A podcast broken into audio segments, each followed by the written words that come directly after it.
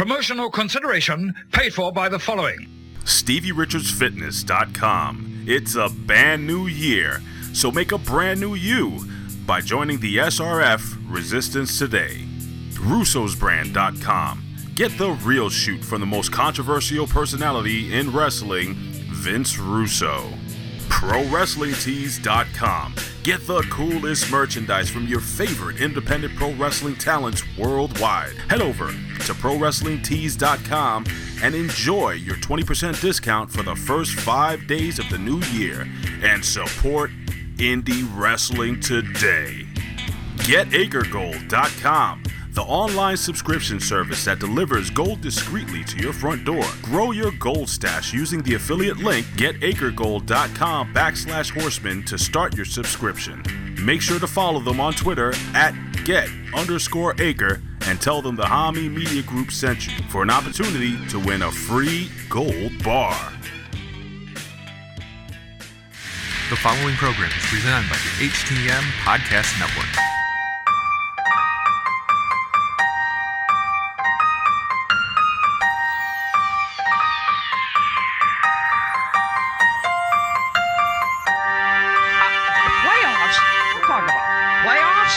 kidding me?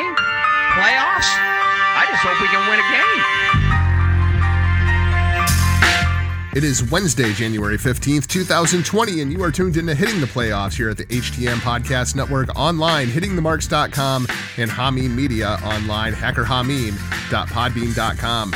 This week's show brought to you by Get Acre Gold. Visit getacregold.com backslash horseman and give them a visit on Twitter at get underscore acre for your chance to win a free gold bar. My name is Jargo. I'll be your host for the day. That's my wideout. He's Big Stevie Cool, Stevie Richard Stevie. Welcome back to your show, man. How was your weekend? It was great. I, I noticed you've been calling me the wide out or the wide receiver. Have I have I already uh, exhibited uh, characteristics of a diva? Have I said I haven't been able to talk enough or haven't been given the ball enough? I, I don't I don't get featured enough. What's going on? Or am I am I just throwing furniture out of my apartment window and hitting little babies? What am I doing? No, I I, I like to think of you as my go-to guy, man. You know, it, there, there's all these other guys on the field. Everybody else out there, they've got a podcast too. Everybody wants to talk about the NFL these days but you're my go-to guy. You're you're the one guy that no matter what is up, like we could be down 24 nothing. Guess where I'm throwing the ball? Big Stevie Cool. Ooh. Man, if I, you know what, I, I, if I could score three touchdowns in three minutes and some change, I would. Um, I'd probably give up podcasting for that because I think uh, just the one payoff from the playoff game. What is it like, fifty to hundred grand if you if you're in a divisional round? Yep, yep. Pretty sweet. You know, it was funny uh, because when you were sending me all those messages about how crazy that game was, I was actually in the middle of recording. And I'm just like, what in the world is going on here? And then I look at the score and I'm just like, oh my God, this can't be happening. And by the time I actually got to my television to start watching the game, it was already like 24 21. This is this is why I really do, and no offense against the wrestling business because I'm still involved in it after 28 plus years. This is why nothing will ever be a competitive sport like the NFL this kind of excitement, this kind of it's almost like it's booked that way. Like I'm looking at this going, this is this is like a script playing out in a movie. And it's just so incredible to watch that and to see how the crowd really is involved. The crowd's not trying to hijack the game, but they're trying to hijack the game for the home team and how the energy of a place. And I get a little bit of goosebumps thinking about it because my wife was watching it with me and she's less than a casual fan. She just watches football because, you know, to support me and, uh, you know, I like watching football. She was getting excited, just like back in the Eagles game when Baby Yoda was running around. She was calling him Baby Yoda. These are the things that make the NFL, no matter what the black eyes they they they, they do deserve. This is what makes the NFL truly a historic type of league. Yeah, absolutely. You know, it's funny that you bring up your time in pro wrestling and, and bringing up how this is all booked. I got to thinking about it the other day, and of course, there's always been that speculation that every sport is a work. The NBA is a work, the NFL is a work, the NHL is a work. You know, if anybody is actually booking this thing, it's clearly going to come down to the Kansas City Chiefs and the Green Bay Packers in a rematch of Super Bowl one in the NFL's 100th season. Like the storyline writes itself, right? Uh, that's what you would hope but I don't think the I don't think the script is going to go crazy. I, that, that would be perfect for the hundredth year to end it like that. And I'm sure Antonio Brown will do another live video with the cops to ruin it. I I just think 49ers, man. I, I think that's an ugly and I'm so sorry because you're a Packers fan.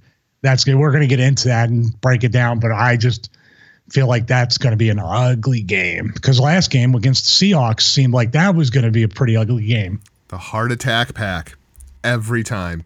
Well, Stevie, let's go ahead. Let's start things off. I want to start with the Hall of Fame. Uh, Bill Cowher and Jimmy Johnson being announced for the class of 2020, the first two inductees. We'll get the full list a little bit later on. Um, and I'm sure probably on our off week in between the championship game in the Super Bowl. We'll be able to discuss that.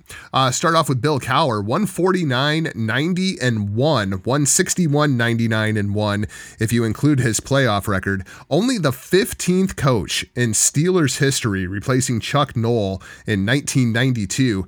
At age 38, at that time, he was the youngest coach to lead his team to a Super Bowl. That Steelers team was absolutely ridiculous. Led the Steelers to the playoffs their first six seasons, tying Paul Brown. That's a record. 15 seasons, eight divisional titles, 10 postseason berths, 21 playoff games, six AFC championships, two Super Bowls. Stevie, I guess my, the biggest question that I have how come Bill Cowher never came back to coaching? He stopped in 2007, and every year there for about five to six years, we would hear his name around every coaching vacancy, and then it just kind of stopped. He's not coming back. Well, you read all those stats, and I, obviously he just squeaks into the Hall of Fame just a little bit. but a, uh, hey man, leave uh, leave on a high note, leave on top. Don't don't tarnish your legacy for whatever extra money. And we don't know what he's getting paid. He's on CBS, I believe, correct? Correct. Yeah, what's CBS paying these broadcasters? I mean, down the line, I think we'll have it somewhere here. Tony Romo is going to get more money to broadcast than he ever got as a quarterback. So that right there, you know, to have a second career in the NFL, and we've talked about this in our comparison to wrestling, the avenues that coaches and players have to be broadcasters, radio show hosts, other other kind of talking heads why bother? And also, I, I can see from this video how much he loves his wife and his daughters, and you know he shared the memories and the moments, and why bother? You know, uh, the life of an NFL coach, I think, is something like what Jon Gruden, sleeping in the office a lot, sleeping at the stadium, almost 24 hours a day, seven days a week, and you're pretty much going to have to get paid by a losing team at this point because but teams like the Steelers and other places have their coaches. So you have to really build up from the ground up. That Steelers coaching legacy is just incredible, let alone just the few amount of coaches. They've only had two coaches in my lifetime, and that's insane. Let's talk about Jimmy Johnson. Um, started his coaching career in 1965 at Louisiana Tech. 1979, his first head coaching gig at Oklahoma State. 1984, the move to Miami and the birth of the U. 52 and 9, five New Year's Day Bowl wins, the national championship in 1987. Stevie, I can't lie. The U is what got me into watching football. That team was just nasty. I was a young, impressionable kid the the U was fantastic. You have any fond memories of watching the U back in the day? That was when really that that uh, a lens was put on how it was acceptable to have questionable outside activities. You know, yeah. you had guys in the 60s and 70s, like the famous Green Bay Packer, I forget his name, Max something, who got drunk the night before the Super Bowl, and then he ended up playing like the game of his life. Was that him? Yep. His name was Max something. He was a wide receiver or tight end. Yeah, God, I don't. Am I wrong about that? Whole, I don't remember the whole story. Well, you know, but you but, know who it is we're talking yeah. about. He's definitely in a Hall of Fame. Yeah. This year, I wanted to say something because you're going through all this stuff with Cowher and Johnson. The one thing I don't appreciate uh, that I liked when he say he went to the, the president of the Football Hall of Fame went to Randy Moss's hotel room with that uh, video and, and visited guys outside of say their work environment. I don't like the fact in these two cases that the other guys just wouldn't lay out. Just shut yeah. the fuck up, man. We want you to be excited, but you're getting these little jabs and, and these little and let the guy finish inducting him into the Hall of Fame. Do you see? Did you feel it was disconnected there for me? I didn't like that. For me, it was Bradshaw. Like I feel like that should be a private, intimate moment, which the but Hall of Fame normally jokes. is. What's that? You broke up a little bit. Could you repeat that, please?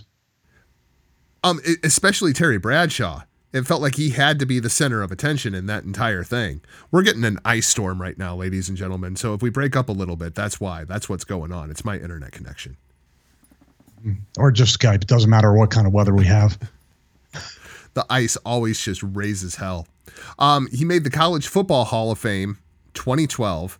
Uh, 1989 to 1993, of course, the Dallas Cowboys head coach, and he was responsible for the Herschel Walker trade.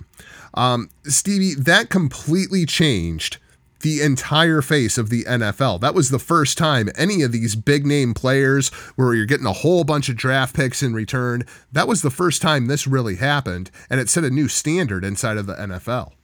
And from what I remember from uh, a couple of the documentaries, it was super unpopular with the Dallas Cowboys fans, which, with our example, we're just two fans talking about this. We don't think we can run a football organization. So, Dallas, you know, if he had listened to the fans and maybe even listened to Jerry Jones, who has his favorites and likes box office, the Dallas Cowboys would have uh, continued to be maybe maybe the Cleveland Browns for many more years after this. Instead, they would go on to win back to back Super Bowls, 1992 and 1993. And of course, we've talked about it a little bit on the show before. Even the Barry Switzer Super Bowl, that was still Jimmy Johnson's team. He is still not in the Cowboys Ring of Honor, which makes absolutely no sense to me. And then he would move on to the Miami Dolphins, 1996 to 1999. That's kind of like Michael Jordan in a Wizards jersey. Nobody wants to talk about that.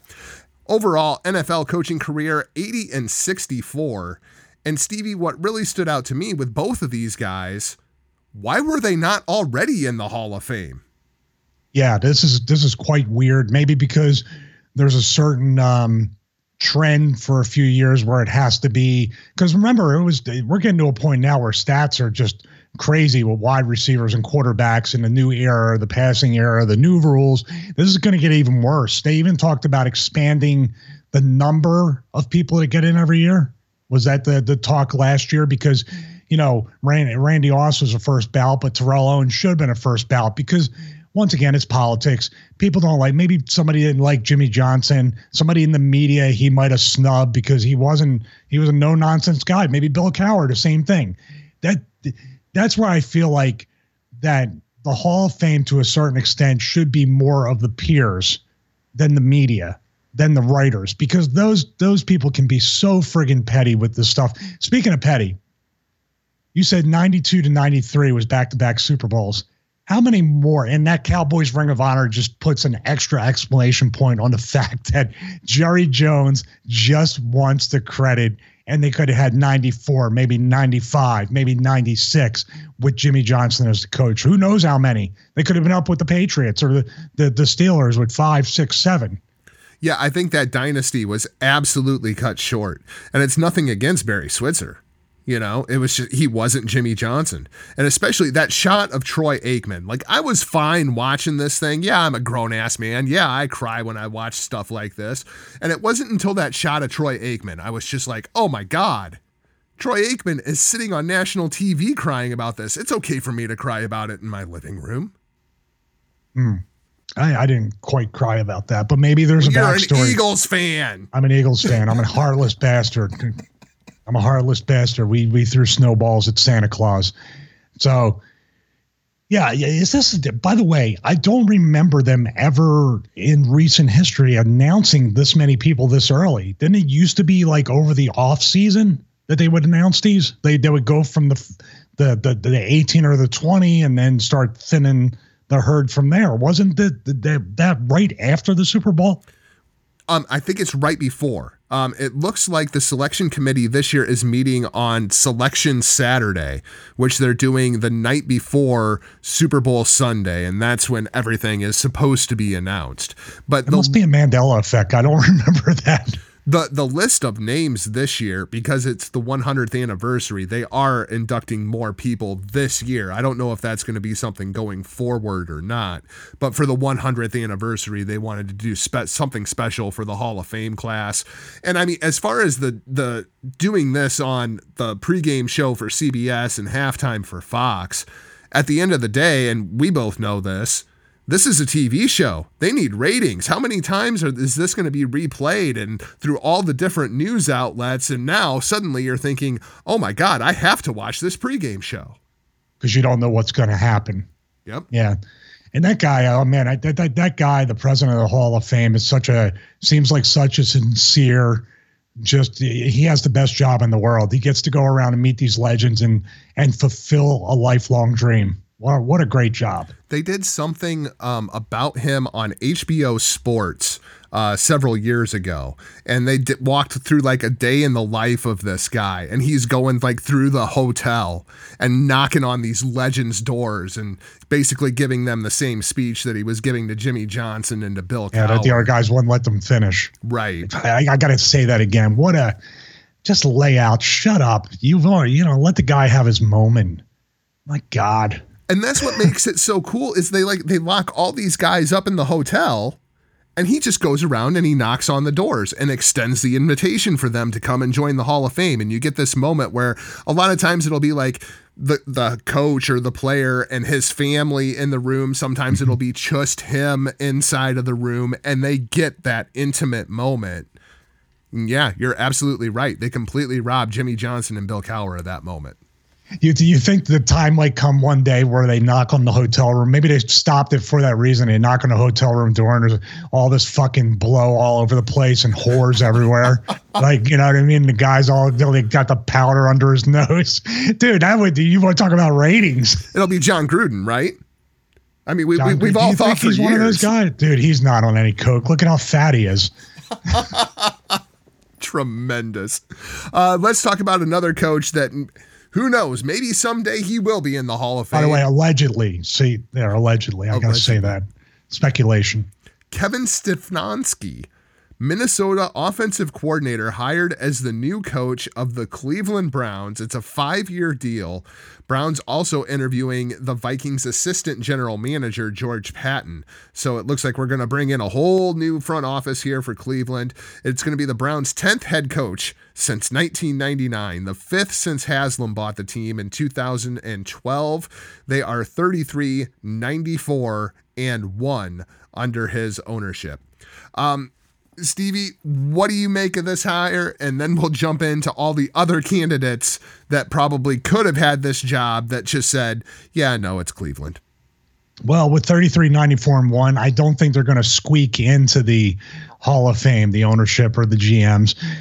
This here is just basically, I think Cleveland has a lot of, you know, the, the same characteristics of Jerry Jones with a lot less success and a lot less profit because what you're having here is people in charge who are just installing a figurehead coach. People in the background are going to make all the decisions, and now the analytics team and this this uh, chief strategy officer, I believe he's called, to, to, to throw analytics in there. It's just this is a very experimental thing, and Cleveland fans do not deserve to be part of an experiment. And poor Baker Mayfield this is going to be his third head coach now in just as many years. You know, I, I'm not on the Baker Mayfield train. I never have been. I always thought that he was overrated, that he was overhyped, and that he was never as good as people claim that he is. But at this point, is he even getting really a fair shake at this thing? Well, what quarterback? You know that that can be contested a lot. What a lot of quarterbacks. You go back to David Carr in Houston, who's I still think he's been sacked more than any other quarterback. I think he's still getting sacked. Yeah. Like uh, he gets off the set of the NFL Network and somebody sacks him. but they he suffered. The, he was a very very good quarterback who didn't have an offensive line.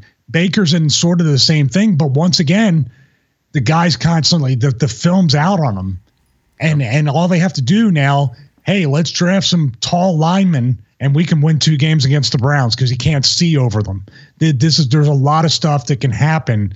Uh, this is a quarterback uh, heavy draft. You, you said that in the past two episodes, right? Yeah, absolutely. The second the second the coach said we are not we are going with Baker Mayfield, or I'm paraphrasing it. All I thought back was to um, what's the guy New York Giants GM uh, Gettleman saying we're not going to trade Odell. I'm like, dude, that's the kiss of death.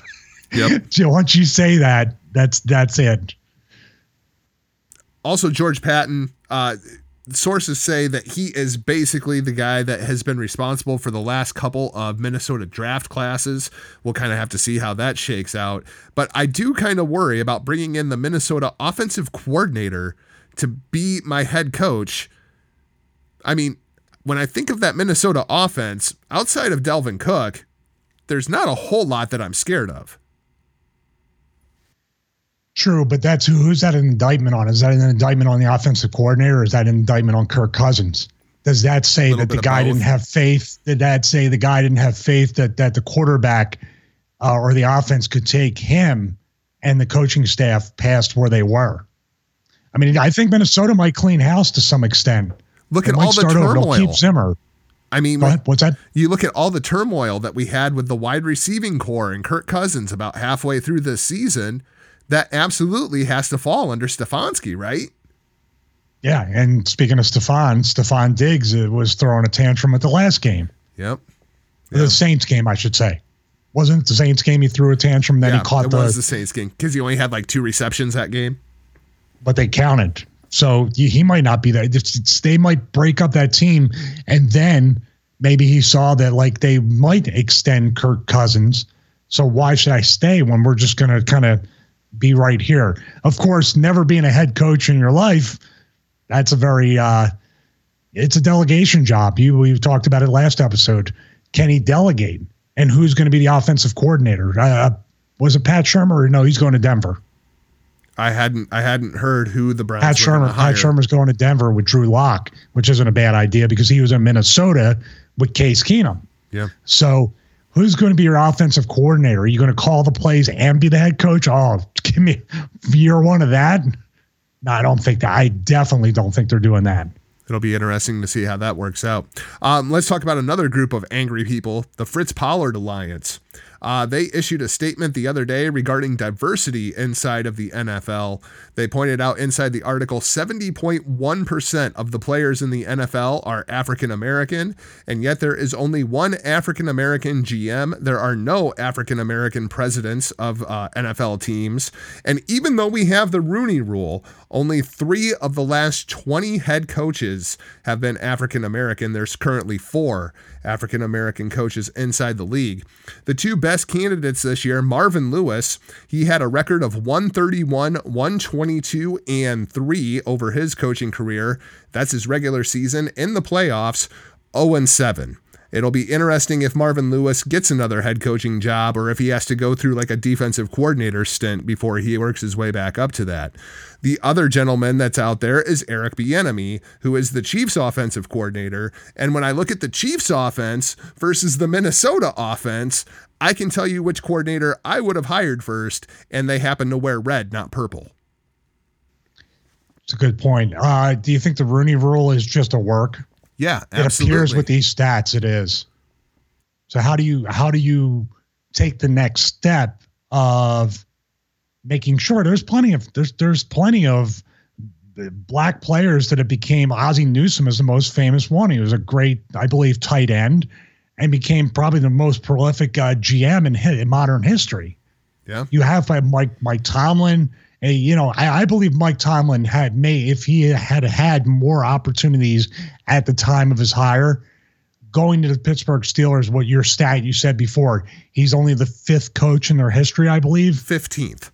Fifteenth, but in the past, however many years since, since Chuck Noll, he's the he's the fourth, the third or fourth, third, third. So Chuck Noll, Bill Cowher, Mike, Mike Tomlin. Tomlin. He knows they're not going to just do what the Browns are doing, and that's another thing too. Uh, are they going to be put in coaching positions like Hue Jackson was in the Browns? And he's not the he's not the person who caused the Browns to be bad. They were bad well before, and we can see well after.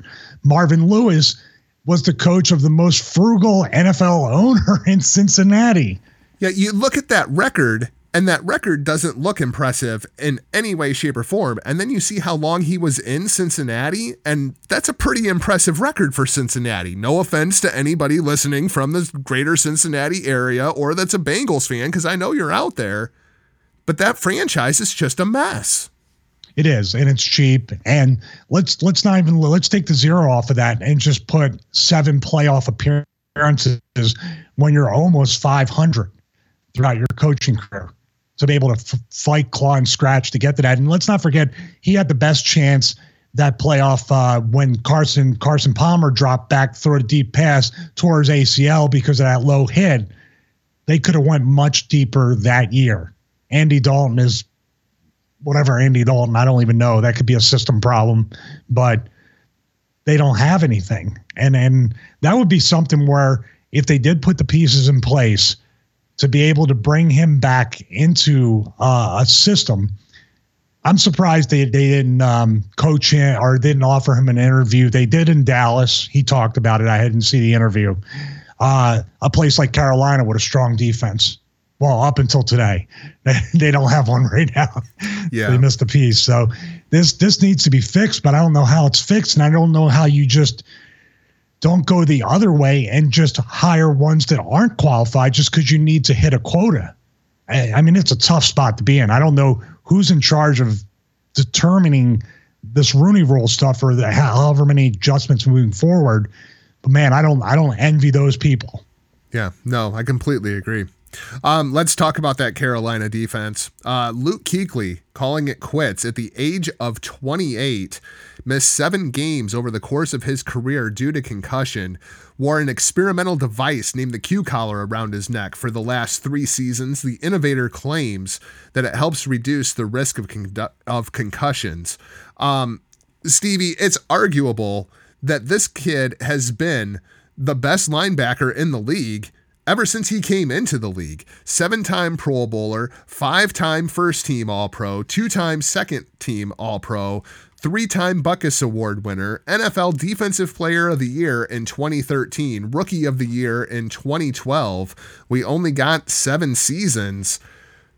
Stevie, I have a feeling that this is all due to concussion side effects. And I, I know we joke about CTE here on the show every once in a while, but it's absolutely no laughing matter. I hate to see this. And watching that press conference that he gave yesterday, he does not want to retire. He feels that he absolutely has to. And when you get that feeling, you absolutely have to walk away because you can't go at this game at 80%, 90% in the fear of getting another concussion it takes a real man to take your ego out of this and give up tens of millions of dollars. I believe he had $22 million left on his contract and think about your family and think about the future and think about what kind of burden you could potentially be to them in the future. Because when it all comes down to it, and it sounds so cliche, money don't mean anything if you don't have your health.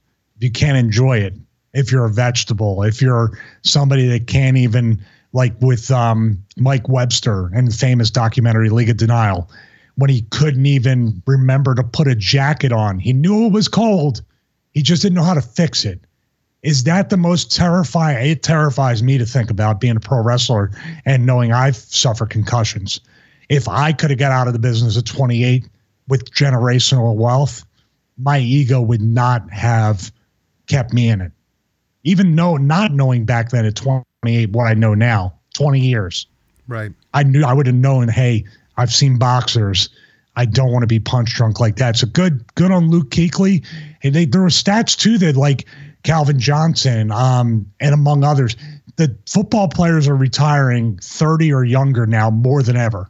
Yeah. And I wonder if that's going to be a new trend considering the dollar amounts being passed out inside of these contracts. Um, the other gentleman walking away from the game Antonio Gates drafted in 2003 by the San Diego Chargers, eight time Pro Bowler, three time first team All Pro, two time second team All Pro. He's the second tight end in history to catch 100 career touchdowns in a season.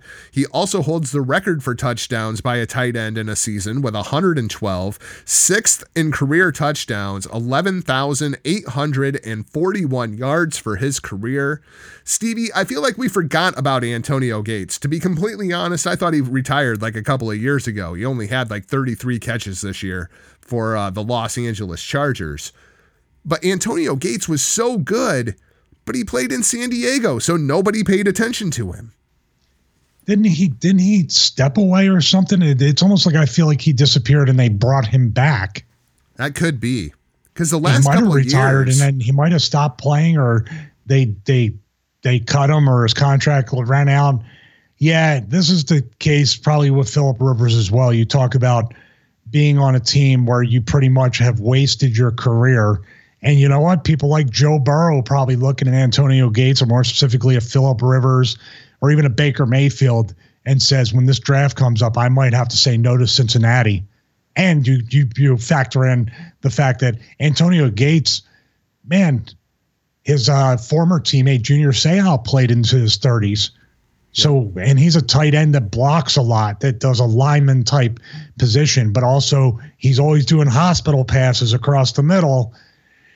Maybe he's suffering some stuff too. And he said, Man, I can't run or anything, but also I can't quite right. have that anymore.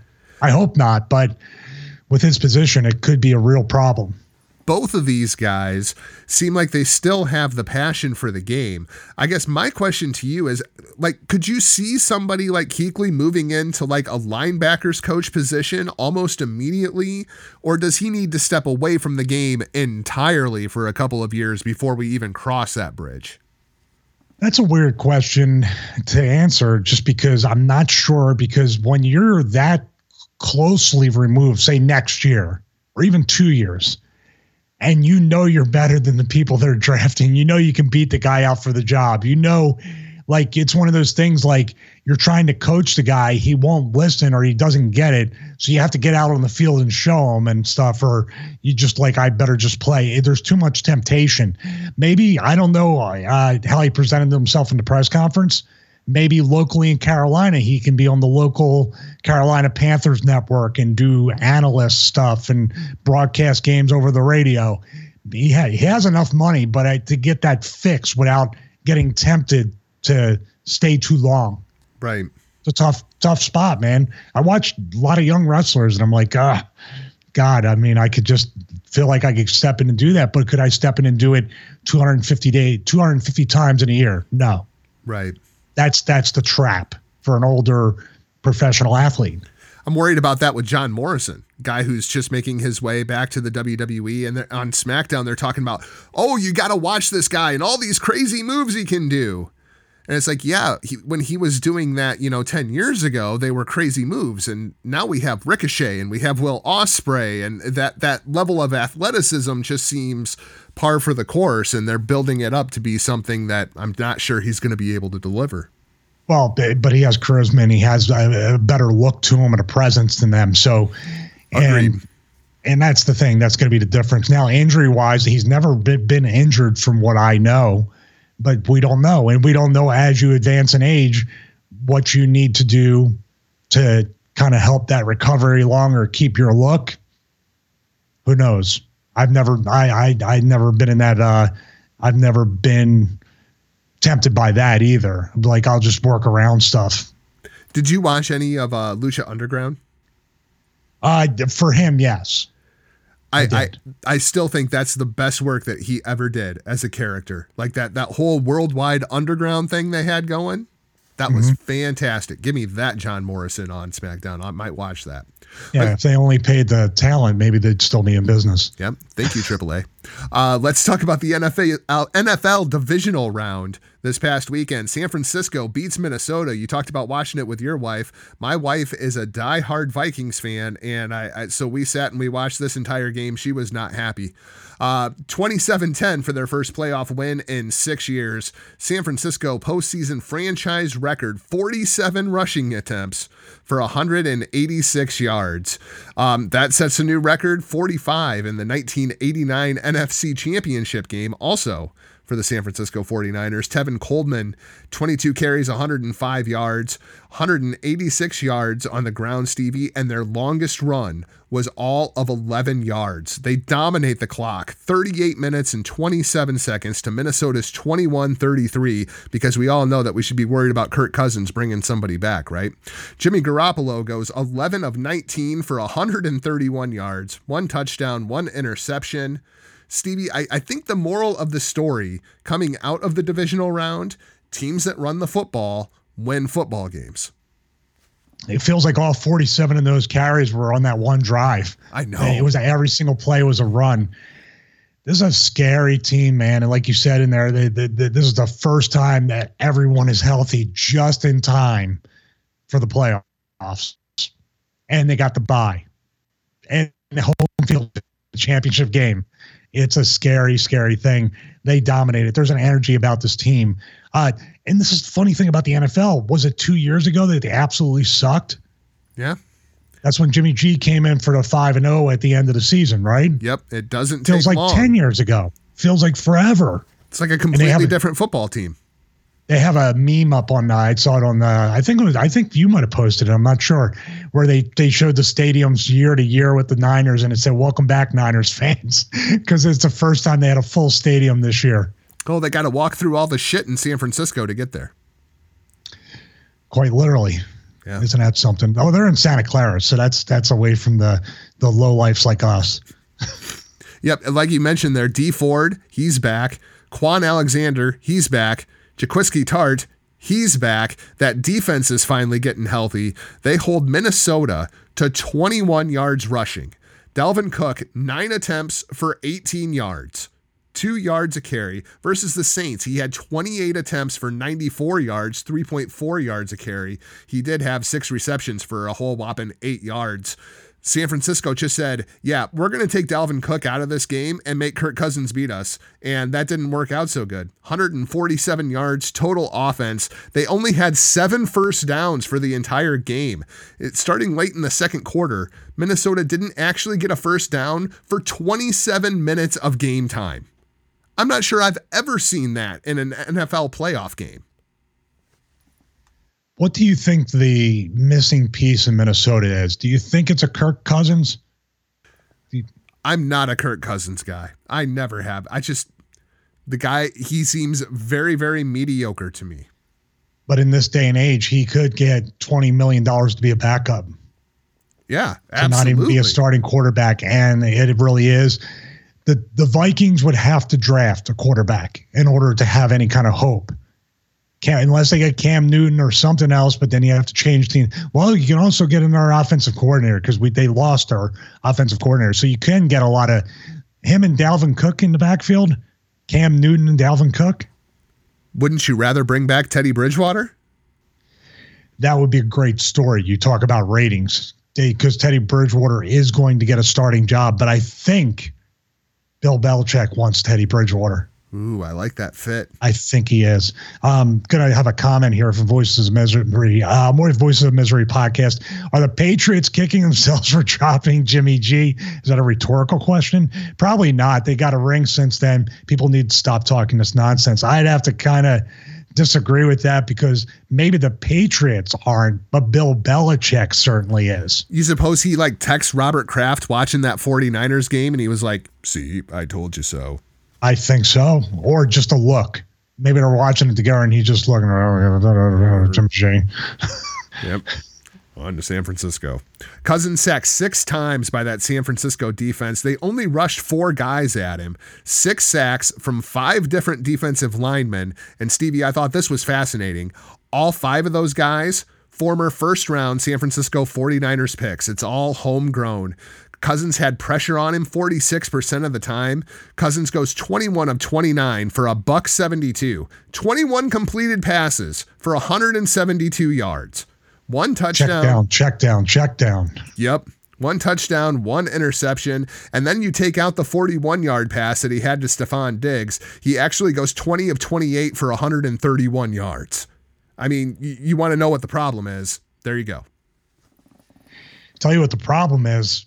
You got a fast defense with Joey Bosa and all these guys on, on the line, maybe some linebackers that are blitzing, and then the speed of playoff football on top of that, and the and the crowd and the energy. And every time you sack him or rush, harry him, or he has to check down and throw a screen or do whatever, you tackle that guy in the backfield. It becomes uh, what we call momentum as shifting. well, it never shifted; it stayed with San Francisco the entire game rush four guys and get pressure on Cousins 46% of the time, yeah, I, th- I, think that front seven, uh, they're pretty good, especially when you can drop the linebackers. And then you got Richard Sherman back there just raising all kinds of hell because he's Richard Sherman. And that's what he does. Even though he's not as good as he used to be, he was so good at one time, he's still a good NFL DB. Why, why are the commentators so down on him and making excuses that he's not uh, you know, you could throw to the outside on him. You can always throw the outside. He's a, you know, he, he's a kind of guy that goes deep all the time, and you can you can do curl routes on him. Then why don't you do that all the time? Yeah. When he did that press conference, he said, "I stopped. You know, basically, I I stopped everything that came my way. What do you want? I'm good." A lot he of those is. commentators, as I'm sitting there listening to them, and especially the college football ones, I really feel this way about. If you were so fucking smart, you would be a goddamn head coach and not a color commentator. Agreed. Drives me Agreed. I, there's got to be some background type of thing. Once again, the media. Maybe Sherman didn't give you an interview. Maybe he he didn't answer your question at the press conference. Maybe as a former coach or a player, you disrespected him and he told you go fuck yourself right to your face. Jim Jim Harbaugh being one of them. Jim Harbaugh watching the Niners where they're at with a guy that he disrespected heading to the championship game. It's got to eat him alive.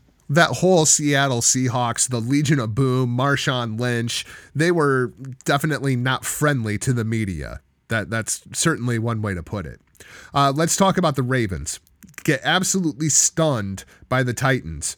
Um, I, I thought that Baltimore front seven was going to be able to stop Derrick Henry. That was not the case. 28 12 Titans over the Ravens. The last six seed to make the Super Bowl was the 2010 Green Bay Packers. Yeah, they won it all.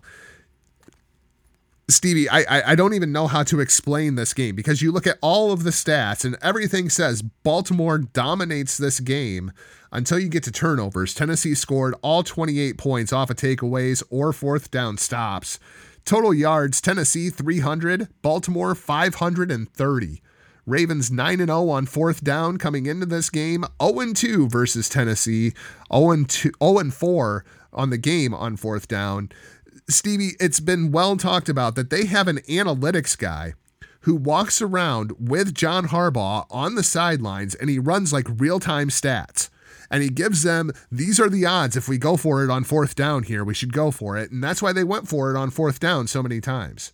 Is this going to be the the NFL version of the Oakland Athletics where they get so far into Moneyball and analytics that it works great throughout the regular season and then when it's time to play big boy football, oops, your numbers don't work. You might as well use artificial intelligence. That's probably the way it's going to go now and ask Alexa what you should do if you should go for it on fourth down what's what what can replace the experience of John Harbaugh looking and looking at the energy and seeing if his team is tired and seeing if the defense is is showing a gap that maybe you can run for a yard. And and knowing and telling Lamar Jackson this guy in his ear they'd given him stats and shit I think is a complete distraction. And it might have taken away the focus and the energy of everybody in that playoff game because why would Lamar Jackson, who how big is Lamar Jackson, just punch through, just follow the center and do a quarterback sneak? Why try to end around and make it look like you're going to option the ball? Yeah. He did that twice, maybe three times, right? Why do you go backwards on fourth down hoping to go forwards? It doesn't make any sense. Tennessee, I said it last episode, is so dangerous and beats you up. They were beating them up. The offensive line and the defensive line beat you up. Maybe that's what it was. He's like, dude, if I go up the middle, they're going to crush me. When you play Madden, there is a defense on there called Engage 8.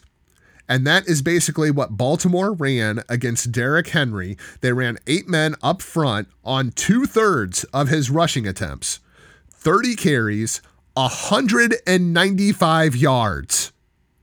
Insane. Because when you're doing it, you're doing an engage eight, there's a big space between like that. And he can and then you give him space to become a locomotive. Oh yeah, and also when you run that engage eight and you have that great big space, he can throw for a touchdown too. Is the first running back to throw a touchdown pass in the playoffs since 1987 when Allen Rice did it. He's now three of four passing for his career. He had a better day than Lamar Jackson did. He did, but Lamar Jackson still. I don't. I don't sleep on what happened. I think. I think I think the model with the analytics guy following Harbaugh around, which I'm just hearing for the first time, that that just stinks to me right away. First impression on that. I think that killed any kind of momentum or energy that they were trying to have that they had throughout the season. Before we talk about Lamar and his and his quarterback numbers for this game, which are insane, we have to talk about something even more insane. Ryan Tannehill seven of 14. He threw 14 passes in this game for 88 yards, two of them touchdowns, six carries for 13 yards, and another touchdown. Quarterback's responsible for three touchdowns, and he doesn't even throw for 100 yards? But it works. Well, that that that's a whole question for the offseason when we talk about in the future if they're going to pay him based on that those stats like on performance. Uh, great great uh, comment. I'll bring it up again here uh, from Foxtrot one six five. Do you think they, the Ravens, he probably means, were affected by the bye week? I said, oh yes. Tennessee is like the Eagles; they need to fight, and uh, scratch and claw every week. I believe that Lamar Jackson needed experience of more playoff play to not be put in the. He did last year, but they got him. But I, I really believe that they lost their um, the just their effectiveness and their collaboration and any kind of energy off of that. We're going to talk about the Green Bay Packers here in just a little bit. The Baltimore Ravens are the exact opposite of the Green Bay Packers. In order to beat the Baltimore Ravens, what you have to do is you have to come out and you have to punch them in the mouth right at the beginning of the game because they are built to play with a lead, not to play from behind. Lamar Jackson goes 31 of 59. They asked him to drop back 59 times, 365 yards, one touchdown, two interceptions, one of them clearly not his fault. But he was sacked four times for 20 yards. He also had 20 carries for 143 yards. They're just working this kid to death. And the reason is because they're trying to make up for the lead difference. They're built to play with a lead. If you can come out and punch them in the mouth that first quarter, quarter and a half, you can beat the Baltimore Ravens. We now have the formula. Yeah, let's not forget Mark Ingram was injured. Absolutely. He wasn't healthy. He wasn't healthy. So right there, there's no there's no read option. There's no guessing what's going to happen. And if he had that kind of those kind of stats, 31 completions, why not have him throw him fourth down? why right? Why not have him throw him fourth down or be in the shotgun and get some momentum to run to the outside? His QB rating though was only 47 quarters 1 through 3. That fourth quarter, he just started throwing all over the field when the Titans finally fell back into a prevent defense. A lot of this was garbage time well, don't forget too, last year with the Chargers, when they were getting, they were, they were like had him on a strict uh, game plan, and then they let him go off script in the fourth quarter, and he started making plays. That could also be what happened. Yeah, like we're losing. Just, just, do it, do whatever you can out there, man. so he's now 19 and three in the regular season, 0 and two in the playoffs. It's going to be interesting to see if that's a narrative going forward with his career. It's similar to Peyton Manning early on, but at the same time, you don't know how long this kid's going to last with these kinds of like things put on him, especially 20 carries. It only takes that one hit or that, yep. you know, he can break ankles, but he might break his own ankle on one play, yep. trying to shift over quickly. All right, let's talk about the crazy one. The Chiefs spot uh, the Texans 24 points and somehow still lead at the half, 28 to 24, and win this game 51 to 31. They had no drive that went longer than 3 minutes and 55 seconds. They score on 7 straight possessions. They go all the way down the field, get a touchdown. The first team to win a home playoff game by 20 when down 20. Patrick Mahomes, 321 yards passing, five touchdowns, seven carries for 53 yards. Houston now 0 4 in divisional games, and they've never won a playoff game on the road. Stevie, before we talk about Deshaun Watson and his game, what did you think of the Kansas City Chiefs and this insane comeback? Well, the only thing I can say is we witnessed history. We witnessed that. Crazy. That's a game that you could look back on 10 years from now, 20 years from now, maybe at the end of Patrick Mahomes' career. This started this started uh, an era. You thought last year did with 50 touchdowns going to championship game, kind of getting robbed out of going to the Super Bowl because of a call. Uh, this here is definitely the beginning of like he's the next Tom Brady, the next Aaron Rodgers, the next Joe Montana. You know, you can call him Russell Wilson too, but it could come down to him and Russell Wilson for the next few years. Deshaun Watson, uh, if they get a different coach, probably. If they keep the same coach, which they might not after this train wreck, um, you're going to see a lot of what the Texans did in this game. Yeah, I would certainly put Bill O'Brien on the hot seat. They said they're going to fire him after the game. I thought there was rumors that they wanted to fire him right after this game. That's crazy. Just absolutely crazy to me. Um, the, to me, the biggest difference between Kansas City and Baltimore was when you look at the sidelines, Patrick Mahomes is over there screaming at people. Like he was engaged. He was ready for a comeback. And you look at Lamar Jackson on the sidelines, and he's sitting there kind of with his head in his hands, wondering what in the hell to do next. Seemed that way. I mean, it, it was the three minutes and 30 seconds, I believe it was. They scored the three touchdowns, was like what just video happened? game ball. Can you imagine? They scored 51 could you imagine if you if you kind of transferred those 24 points that were off of like just fumble, uh, you know, the kick return thing, the the pick, um, what else was it? There was all stuff that the Chiefs gave up those points to the Texans. What if they didn't and they scored? We'd have 60 points, like a 60 to 14 or 60 to 10 game. Yeah, just absolutely crazy watching that. Just absolutely crazy. Uh, one of my favorite quarterbacks in the league, Deshaun Watson, 31 of 52, 388 for two touchdowns. Team rushes 21 times for 94 yards, six carries for 37 for Watson. Um, this was basically the Deshaun Watson show. If they were going to have a chance in this thing, once they fell behind at halftime, that second half, it was going to have to be the Deshaun Watson show. He just didn't have a whole lot of help. DeAndre Hopkins does get nine receptions for 118 yards. Oh, yeah, and some busted up ribs.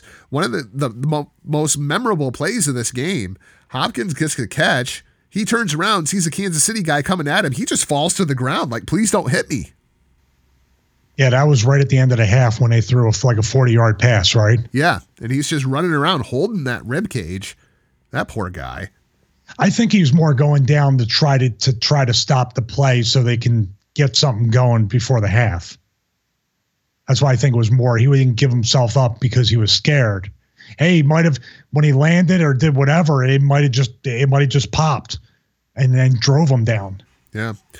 Bill O'Brien made some of the most questionable decisions inside of this football game that I think we've ever seen. It, it's crazy to me that you win the division, you win a playoff game, you go on the road to the number two seed, you get whooped, you get fired for that? Yeah, pretty much. in, in, in the coach, modern day NFL, you know, if there's a coach available, like with that, all right, look at it this way a Bill O'Brien offense compared to Josh McDaniels. Well, he's staying, from what I understand, which is Well, also there's no jobs open. Yeah, but you have Lincoln Lincoln Riley. You have Urban Meyer. You run a college style offense with Deshaun Watson. Could be interesting. Everybody forgot about those two guys because they thought Jerry Jones was going to hire one or the other.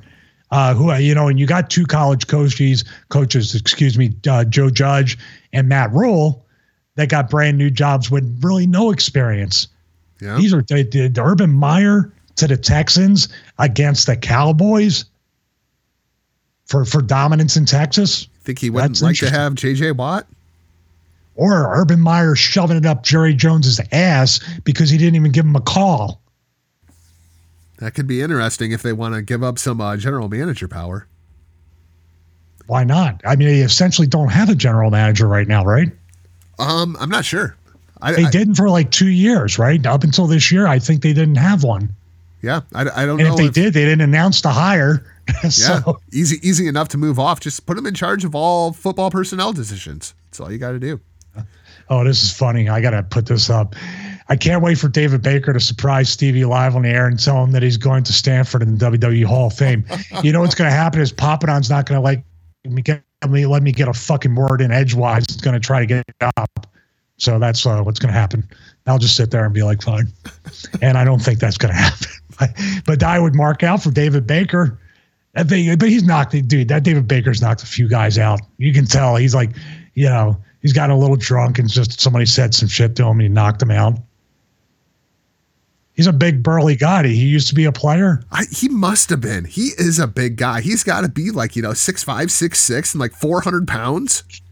He looks like the guy who got drunk the night before the Super Bowl back in the '60s for the pack. An old school, like big. You know, he reminds me of my dad a little bit. My dad's short, but he's got that Italian. Like the guy's probably in his 50s or 60s, and he still has all black hair. That's like my dad. It's So, fantastic. all right, we skipped around. We skipped right back to the beginning, but I had to play that comment up. Let's uh let's talk about my Packers. They survived the Seattle Seahawks 28 to 23. We talk about how, you know, to beat Baltimore, you got to come out and hit them in the mouth. I think Green Bay might be able to beat Baltimore because they come out, they start really really fast, they start really really strong, and then we get to halftime. And for the second half, I find myself just sitting there hoping that the clock runs out. That's what the Green Bay Packers are this year. They jump on you with the scripted plays, and then they just fall apart. Davante Adams has eight receptions for 160 yards and two touchdowns. Thank God, because there was nobody else for Aaron Rodgers to throw to. 15 of 27, 243 for Aaron. Aaron Jones, 21 carries, 62 yards, and two touchdowns. He's going to have to be a whole lot better than that if they want a snowball's chance in hell of beating San Francisco. Stevie, make me feel better about my Green Bay Packers going into San Francisco. Well, I can make you. They got into the championship game. Does that make you feel better? Because No. that's about as far as they're going to go.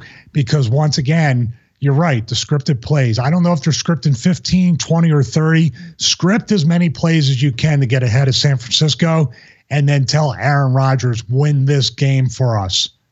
Like go down swinging, attack them, uh, do whatever you can. I think you have a better chance of doing what the Chiefs did by trying to score as quickly as possible and let your defense stop Jimmy Garoppolo. Yeah. Because if you leave that def, you keep encountering that defense on possessions, they're gonna they're gonna they could hurt Aaron Rodgers or they could cause turnovers. The more you're out there with your offense and the longer you're out there, the defense is going to get you. Do you agree with that? Yeah.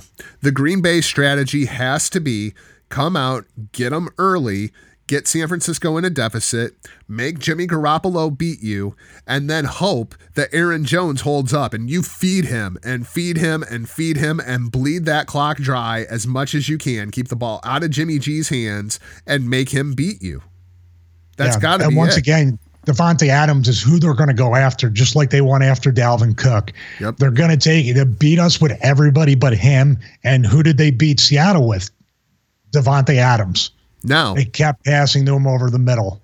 you, you bring up Richard Sherman. This is the game, right? Aaron Rodgers goes to work on Richard Sherman. It's going to be Davante Adams versus Richard Sherman. I have to anticipate that's going to be the key matchup in this game.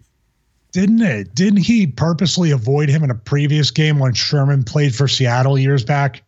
Remember, there was a big press conference about how he avoided going after Richard Sherman for the whole game. Yeah, because well, I don't know if uh, San Francisco runs the same way, but at least in Seattle, they had like their assigned positions where if if Richard Sherman is on the right side of the field, he was going to be on the right side of the field the entire game. They wouldn't flip it. They wouldn't mirror. No, he's defense. covering a number one now. He's covering a number one, I believe now. Yeah, so it's got to come down to Davante Adams versus Richard Sherman because if, if Davante just tries to move over to the other side of the field, Richard's just going to follow him. Well, how much experience does he have? Adams is still in his first five years, right? I believe so. Yeah. Otherwise, Green Bay would have moved him ton of experience over him. Like just because just because uh, Sherman tore his Achilles, he did whatever. He's had a lot of time in there. He knows technique. He knows leverage. He knows, yeah, you can run that route, but I know where you're going to end up, and I'll be there. And that's what happened in. Uh, that's what happened with Minnesota. Yep. I'll be there because I know what route you're running. That's a smart way to play. Let's talk about the Seattle side of this thing. Russell Wilson now 0 4 at Lambeau Field. Seattle hasn't won a game there since the year 2000. 0 9 since the year 2000. Wilson goes 21 of 31 for 277, one touchdown. He has seven carries for 64 yards. The rest of the team has 46 yards on 17 carries, including beast mode Marshawn Lynch 12 carries for 26 yards, but hey, he had two touchdowns out of that thing. Tyler Lockett has nine receptions for 136 yards. Last week's hero of the game, DK Metcalf, four receptions for 59 yards. Stevie, we knew that Seattle was going to be outgunned coming into this game because they were so beat up throughout the course of this season. And if they were going to stand a chance, it was going to be because of Russell Wilson. And Russell Wilson absolutely kept them in this game. I think if this game would have been five minutes longer, Seattle probably would have won it. This is an example, too, of like who do you make the MVP and why? Russell Wilson is could be the MVP of the league because he has less around him and is expected to do way more. He's living up to his 36, 37 million dollars a year contract. Yep. Uh, and let's not forget too, Jadeveon Clowney, who basically is a free agent right now, uh, had a, had already a sports hernia injury and got kicked in the balls during the game. So, I mean, and, and Marshawn Lynch, I'm so happy that Seattle finally decided to hand it to him uh, in the red zone. Good job. A few years too late. Once again, another another dynasty that got killed because of one play. They could have been two time, three time, four time Super Bowl champions during the course of the Legion of Boom. They could have completely made the Patriots not be a dynasty. But here we are right now. So good job handing it off to him finally.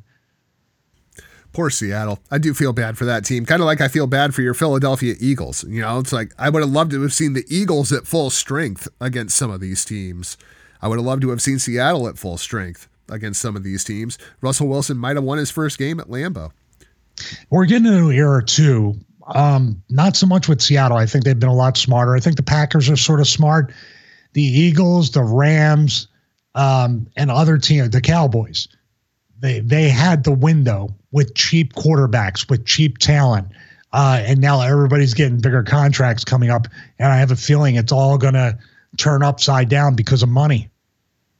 And we're hearing a lot of talk about like, you know, Derek Carr getting moved off of the Raiders for that very reason. You know, let let Gruden go out, get his own quarterback. You've got him on a rookie deal. You can surround him with a bunch of good talent in that brand new stadium out there in Las Vegas. Pretty tempting offer. Yeah, but he's not going to groom any young quarterback. That's another place. Here, here we go again. That's another place where Cam Newton could go in Vegas. You can talk about box office. Talk about weird. God knows what his wardrobe would do if he's out in Vegas. Let's go a little conspiracy theory with that. Really, yeah, exactly. Let's go with conspiracy theory though. Uh, what if they don't want to pay Dak? Yeah, and then and Gruden wants Dak for draft picks. Ooh, that could be an interesting because uh, Oakland, Las Vegas, whatever they are right at the moment, they sure have an awful lot of picks. It wouldn't surprise me to see them trying to move for something like that. Oh, we bumped the impact attack off Twitch. I didn't even know that. We're going a little long. Sorry about that. All right. That's what happens when you have 25 shows on uh, hackerhameen.podbean.com. So we'll, we'll, we'll, we'll make it quick. We'll be. Uh... we, we, we got two games left to talk about. We got the AFC Championship. It's going down at 3.05 on Sunday. It's on CBS. Kansas City favored by seven and a half points. This, of course, a rematch from Week 11. Tennessee won that game in Tennessee, 35 to 32. Patrick Mahomes goes 36 of 50 for 446 yards in that game with three touchdowns. Tyreek Hill went off, 11 receptions, 157 yards and a touchdown. Ryan Tannehill, in true Ryan Tannehill fashion, 13 of 19 for 181 and two touchdowns. Derrick Henry, 188 yards and two touchdowns against that Kansas City defense. Total yards, Kansas City 530, Tennessee 371, but they still won the game. Stevie, I'm really leaning Tennessee in this thing. I just don't think they can stop Derrick Henry. They are the most dangerous team in the AFC. They've been for a while. They're getting their stride. They beat people up, I said earlier. I don't know if the Chiefs have the physicality. This this is another thing. This is another thing. Trying to do the opposite of what we talked about with the Packers in San Francisco. The Chiefs need to slow down their drives and keep Patrick Mahomes on the field and keep Derrick Henry off the field and keep their defense fresh to try to stop Derrick Henry. If they score fast and give Tennessee a lot of possessions, it doesn't matter how fast you score.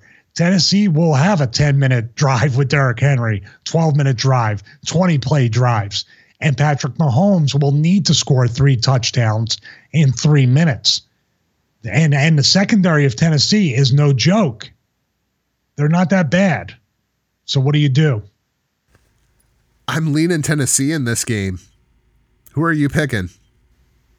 I'm still going to pick the Chiefs because I think if football is a work, the Chiefs and Packers might actually happen. that's where I'm.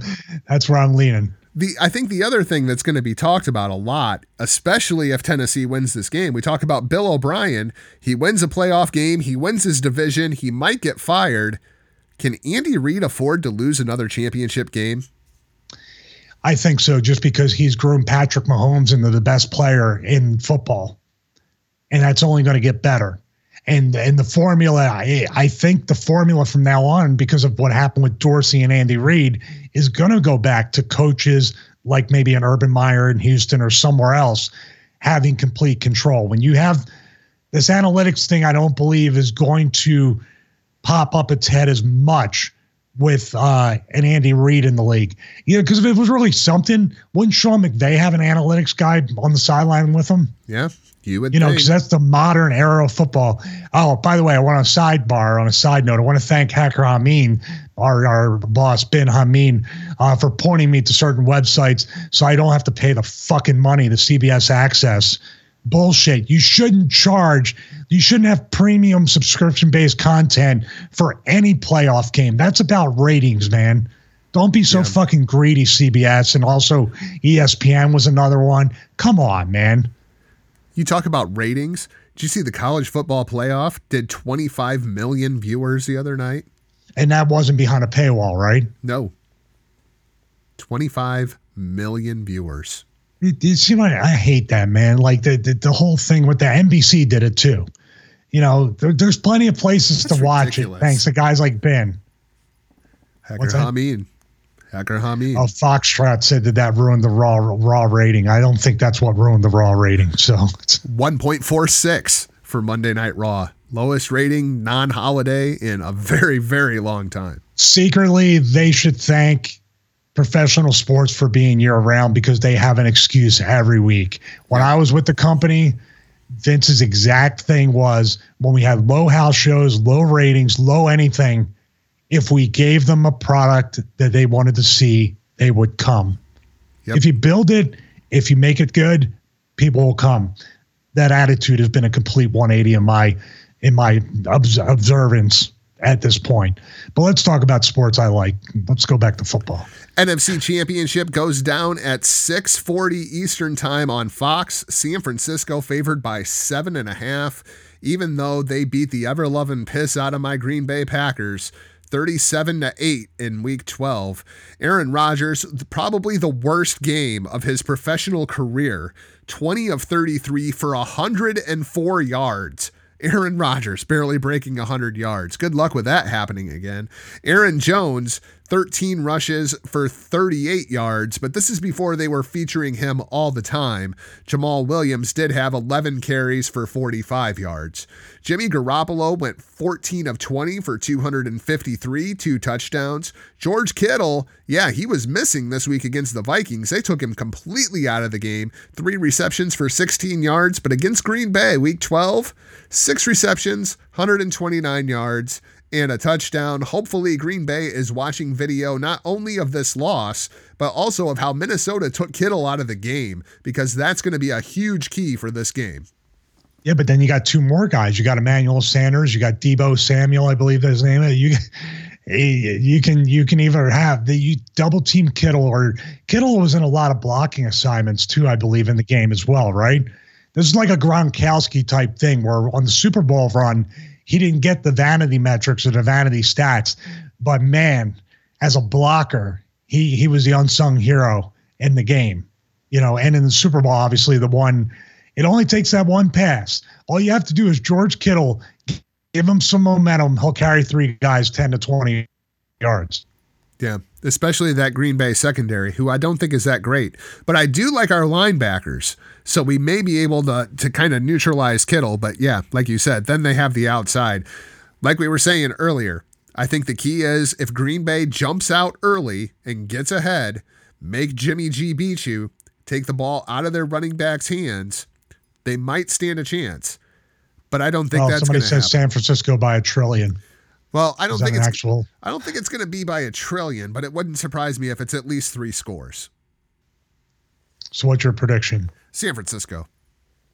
By one. Like what's the, what's the score? What's the score of both games? What do you think? The go back to the Chiefs and uh and um the Tex not the Texans, the Titans. What do you think it's going to be? I'll go San Francisco over Green Bay 34 to 17 and I will take the Tennessee Titans 21-17 over the Kansas City Chiefs. Okay, let's start with that. San Francisco over the Packers. I feel like 28 13. Or let me go, yeah, because I think there's going to be a field goal or two in there. Let's go 31 13. 31 13. Ouch. And then that's even more points then, than I gave them. Yeah. The Chiefs are going to probably, oh, I'll give two scores. If it's going to be a high scoring game, I think the Chiefs are going to beat them like something like 34 to like 24. If Derrick Henry is running and they just keep feeding him, it could potentially be like a 16 10 game. Yeah, 17 10, 16 10. Because if Texans keep have possessed the ball, it's going to be a low scoring game. If the Chiefs, if it create a shootout, Derrick Henry's got to run from the line of scrimmage instead of the end zone every single time to keep up. It's it's it's going to be an interesting thing. It could be a super boring. It the Tennessee wants to make it a super boring game. Yeah, super boring. I think Ryan Tannehill is going to attempt to throw the ball like maybe 15 times, and the, this game is going to be Derrick Henry versus Patrick Mahomes, and it's going to be Derrick Henry marching the Titans down the field in these eight to 12 minute drives, and then Mahomes is going to get the ball and go right down the field in like four minutes. And well, then for, don't don't forget about AJ Brown though. But what scares me, I think that that Tennessee offense can tire out the Kansas City defense. And by the late second half, Henry is going to be going completely crazy, and you're going to have a rested Tennessee defense on the field going against Patrick Mahomes. That's how they win this game. I wouldn't disagree with that. If Vrabel might suit up too and catch a touchdown pass in the red zone. Hey, that from Derrick Henry. Yeah. so that's going to wrap things up for this week's show. Thanks for listening. And if you haven't yet, please hit that subscribe button. Then find the entire HTM Podcast Network online, hittingthemarks.com. RBV and I will be on a little bit later today, maybe tomorrow, for an all new edition of HTM Sports and talk about the college football playoff please visit hackerhameen.podbean.com for the latest from Stevie and the Conspiracy Horsemen, as well as the Friday Locker Room, along with all the other incredible content. I think we're up to like 20 shows a week now at hackerhameen.podbean.com. Sometimes they overlap, as you can tell. Be sure that you hit up Get Acre Gold at getacregold.com backslash horseman and get Adam on Twitter at get underscore acre. You can find me across all social media platforms at Not Jargo. Stevie, how do the peeps the freaks, and the geeks find you? Well, according to the emails I got from my wife this morning, I'm an introvert, so I'm not sure I even want people to find me. I, am looking at all these emails about when you build a home gym out of the main living area, that should be the first uh, hint that you're an introvert. And I'm not in the middle of an ice storm in Atlanta, so there's no reason not to go outside. But speaking of home gym stuff, there's two different things you can do. If you're somebody that's just starting out or you have a very limited budget, please check out Stevie Richards, StevieRichardsFitness.com. Our plans, our programs, and our videos are the most affordable, accessible ones out there with direct support from me. If you're looking to build up your home gym with some equipment, please check out ForceUSA.com and also DiamondbackFitness.com. Force USA is strength equipment, has some cardio equipment as well. Uh, and also, Diamondback Fitness is the spin bike and the treadmill I have in my cardio room. Stevie5 is the code for both ForceUSA.com and DiamondbackFitness.com. Uh, that money, that affiliate code, comes back to create content like this and give us production equipment. Also, you can use the Amazon affiliate link in the link in the description below here on the YouTube channel. That also doesn't cost you anything and also goes towards stuff that we can put back into Stevie Richards Fitness. If you are joining us at twitch.tv backslash conspiracy horsemen, stick around for the impact attack coming up. As uh, for Stevie and I, we'll be back next week and we'll be talking some Super Bowl hype. For now, we're off like a prom dress. See ya!